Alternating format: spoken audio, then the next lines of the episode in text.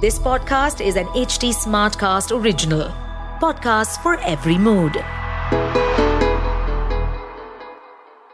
क्या आप जानते हैं कि श्री कृष्ण ने अपना शरीर कहाँ त्यागा था और इसका देवी सती के शक्तिपीठ से क्या संबंध है इस एपिसोड में मैं आपको लेकर चल रही हूँ गुजरात के पावन प्रभास क्षेत्र में, जिसे देवी पाटन और प्रभास पाटन भी कहा जाता है ये परम पावन तीर्थ है यहीं पर भगवान शिव प्रथम बार ज्योतिर्लिंग रूप में प्रकट हुए और चंद्रमा को उन्होंने अपने भाल पर धारण किया और सोमनाथ कहलाए। इसी स्थान पर व्याग का बाण लगने से भगवान श्री कृष्ण ने अपना शरीर त्यागा और परम धाम को चले गए। यहीं पर स्थित है देवी सती का चंद्रभागा शक्तिपीठ, जहाँ देवी सती के उदर यानी पेट का निपात हुआ था। यहाँ की शक्ति है माँ चंद्रभागा, यानी चंद्रमा की देवी, और भैरव, यानी शिव को वक्रतुंड के रूप में पूजा जाता है। नमस्ते, मैं हूँ निष्ठा सारस्वत, और मैं आप सभी का एच टी स्मार्ट कास्ट की ओरिजिनल पेशकश इक्यावन शक्तिपीठ पॉडकास्ट में स्वागत करती हूँ। हिंदू धर्म के पुराणों के अनुसार जहाँ जहाँ माता सती के अंग, आभूषण तथा वस्त्र के हिस्से धरती माँ ने धारण किए वहाँ वहाँ शक्ति पीठ बने। इस पॉडकास्ट के ज़रिए मैं आपको ले चलूँगी देवी के इक्यावन शक्ति पीठ की यात्रा पर, जिसमें जानेंगे कि शक्ति पीठ कैसे बने, उनका महत्व क्या है, उसकी कहानी और वहाँ कैसे पहुँचे। इक्यावन शक्तिपीठ विद निष्ठा के पिछले एपिसोड्स में हमने जाना कि भगवान श्री कृष्ण का महादेव और देवी माँ से जीवन भर कितना गहरा संबंध रहा।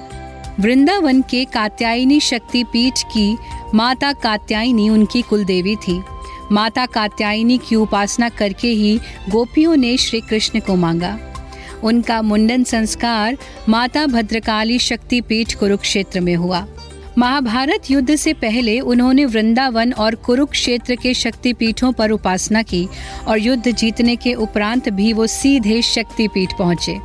द्वारिका बसने के बाद भी उन्हें प्रभास क्षेत्र ही प्रिय था, क्योंकि यहाँ भोलेनाथ और माँ आदि शक्ति दोनों का वास था। वो सोमनाथ ज्योतिर्लिंग की ही उपासना किया करते थे। और ये जानकर तो मेरा हृदय भाव विहवल हो गया कि शरीर त्यागने के लिए भी वो द्वारिका छोड़ प्रभास आ गए। और भोलेनाथ और माता के दर्शनों के बाद उन्होंने इसी स्थान पर अपना शरीर त्यागा। हमारे विभिन्न पौराणिक ग्रंथ भी इस बात की पुष्टि करते हैं।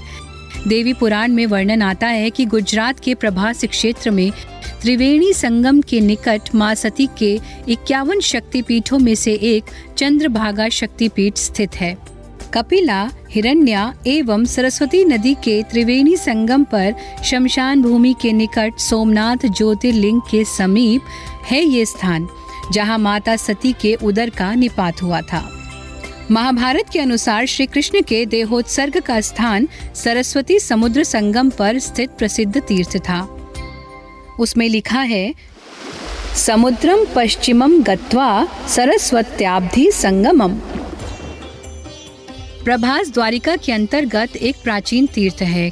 काठियावाड़, गुजरात में सोमनाथ जी का मंदिर इसी के अंतर्गत था। ये विशिष्ट स्थल या देहोत्सर्ग तीर्थ नगर के पूर्व में हिरण्या, सरस्वती तथा कपिला के संगम पर बताया जाता है। इसे प्राची त्रिवेणी भी कहते हैं। यहीं पर भालका तीर्थ स्थित है, जहाँ पर भगवान ने अपने शरीर को त्यागा था। प्रभास पाटन, सोमनाथ ज्योतिर्लिंग का भी पवित्र नदियों, सरस्वती, हिरण्य और कपिला के संगम पर होने का वर्णन पुराणों में है। जहाँ भगवान शिव के काल भैरव के रूप में दिव्य शिवलिंग विराजमान है।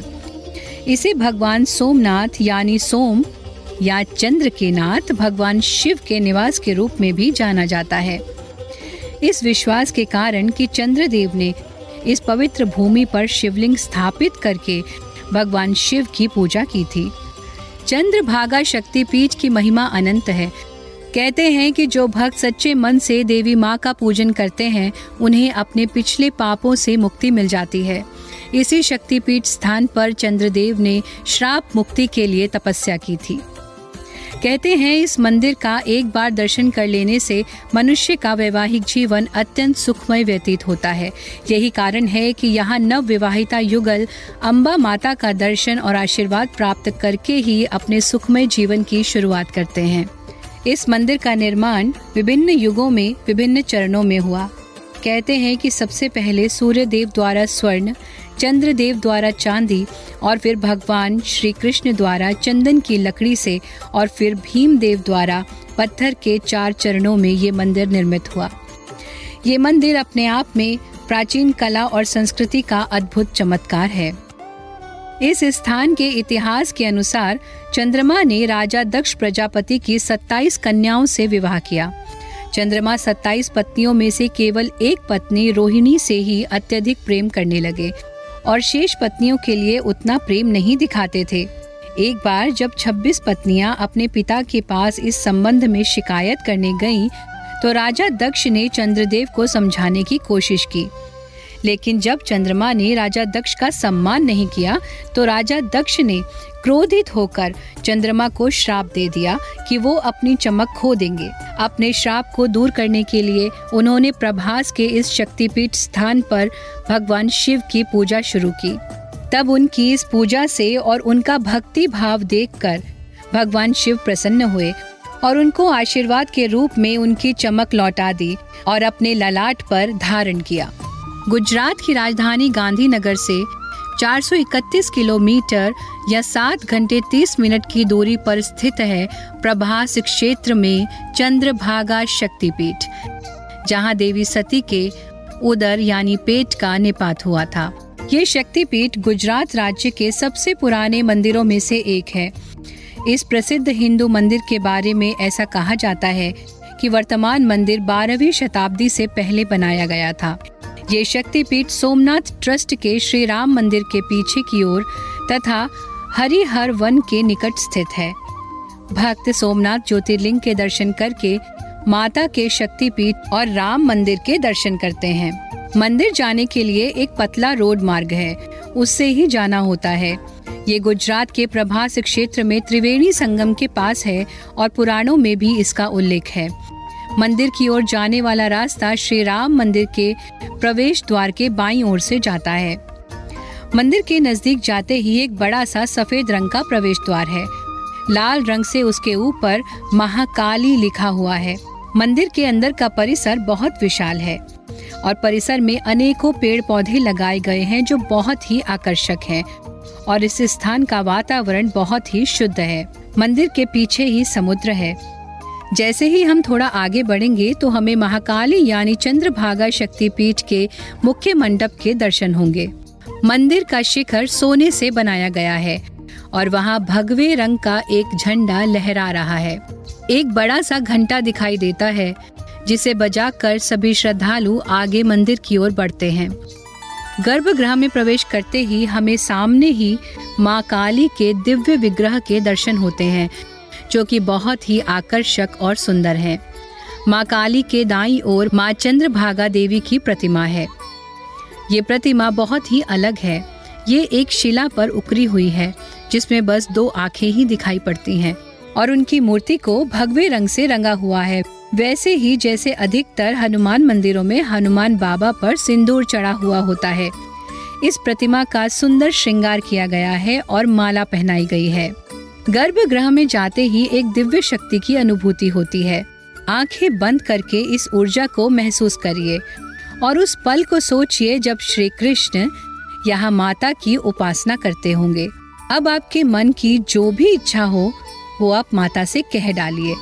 वो अवश्य ही शीघ्र, अतिशीघ्र पूर्ण हो जाएगी। जैसे ही हम माँ का दर्शन करके बाहर निकलेंगे तो उसी मंदिर के दाई ओर मंदिर के प्रवेश द्वार पर एक नंदी की मूर्ति स्थापित है। नंदी जी स्थापित हैं तो आप समझ ही गए होंगे कि वो मंदिर किसका है। जी हाँ वो मंदिर भगवान शिव का ही है। एक बड़ा सा शिवलिंग उस मंदिर में स्थापित किया गया है। मंदिर के निकट ही भगवान गणेश और हनुमान जी की मूर्तियाँ स्थापित हैं। ये मंदिर पत्थरों से बना है और इसकी दीवारों पर देवताओं को समर्पित मूर्तियाँ नक्काशित हैं। सोमनाथ क्षेत्र में स्थित इस शक्तिपीठ के बारे में लोगों को जानकारी का अभाव है। अधिकांश गाइड इस मंदिर को प्रभास के स्थानीय धार्मिक स्थलों में शामिल नहीं करते हैं। इसलिए माता सती के इस रूप के दर्शन से भक्त वंचित रह जाते हैं। वो नहीं जानते कि श्री कृष्ण से पहले सोमनाथ और सोमनाथ से भी पहले सतयुग से देवी माँ का शक्ति पीठ यहाँ स्थापित है। इसलिए मैं निष्ठा एच टी स्मार्ट कास्ट के साथ मिलकर इस पॉडकास्ट के माध्यम से शक्ति पीठों की महिमा और इतिहास को जन जन तक पहुँचाने का प्रयास कर रहे हैं। सोमनाथ ज्योतिर्लिंग मंदिर प्रभास क्षेत्र का मुख्य आकर्षण है। ये आस्था और उत्सव का केंद्र है। महाशिवरात्रि, कार्तिक पूर्णिमा और श्रावण मास जैसे त्योहारों के दौरान यहाँ बड़ी संख्या में भक्त आते हैं। इसके बाद वो भालका तीर्थ और शक्तिपीठ के दर्शन भी करते हैं। इस शक्तिपीठ में नवरात्रि और शिवरात्रि के त्योहार बहुत धूमधाम से मनाए जाते हैं। यहाँ गरबा और डांडिया खेला जाता है। माता का नित्य श्रृंगार होता है और इस स्थान को बहुत सुंदर सजाया जाता है। ये मंदिर सुबह छह बजे से शाम आठ बजे तक खुला रहता है। इस मंदिर के पास ही एक संग्रहालय है, जहाँ आप भगवान शिव और माता के बारे में जान सकते हैं। इसके बाद त्रिवेणी संगम के दर्शन कर सकते हैं। इसके अलावा आप सूर्य मंदिर, गीता मंदिर, बलराम जी की गुफा, अहिल्याबाई मंदिर जैसे कई आकर्षक स्थलों के दर्शन कर सकते हैं। शाम के समय आप सोमनाथ मंदिर प्रांगण में लाइट एंड साउंड शो को बिल्कुल मिस नहीं करिएगा। आइए अब जानते हैं कि यहाँ कैसे पहुँचे। निकटतम हवाई अड्डा, केशोद हवाई अड्डा है। जो जूनागढ़ से लगभग 40 किलोमीटर दूर स्थित है। जूनागढ़ यहाँ का निकटतम रेलवे स्टेशन है। जूनागढ़ सड़क मार्ग द्वारा भी ये स्थान अच्छी तरह से जुड़ा हुआ है और आप बस या निजी वाहन के द्वारा यहाँ पहुँच सकते हैं। मोदी सरकार के प्रयासों से इस स्थान का सौंदर्य और सुविधाएँ देखते ही बनती हैं। आज के लिए इतना ही। अगले एपिसोड में हम चलेंगे बिहार के सासाराम में, जहाँ स्थित है तारा चंडी शक्तिपीठ। जहाँ माना जाता है कि देवी माँ की आँख गिरी थी। आगे की कहानी सुनने के लिए हमसे जुड़े रहिए। मैं हूँ निष्ठा सारस्वत और आप सुन रहे हैं इक्यावन शक्तिपीठ। अगर आप कोई जानकारी या फीडबैक शेयर करना चाहते हैं तो आप मुझे कांटेक्ट कर सकते हैं मेरे सभी सोशल मीडिया हैंडल्स पर। Nishtha Saraswat on Facebook Instagram और यूट्यूब पर। साथ ही आप एच टी को भी फॉलो कर सकते हैं उनके सभी सोशल हैंडल्स पर Instagram Facebook Twitter link YouTube और ऐसे पॉडकास्ट सुनने के लिए लॉग इन करें एच टी इस पॉडकास्ट पर अपडेटेड रहने के लिए हमें फॉलो करें एट एच टी हम सारे मेजर सोशल मीडिया प्लेटफॉर्म पर मौजूद हैं। और और ऐसे पॉडकास्ट सुनने के लिए log on to W W W dot H T smart cast dot com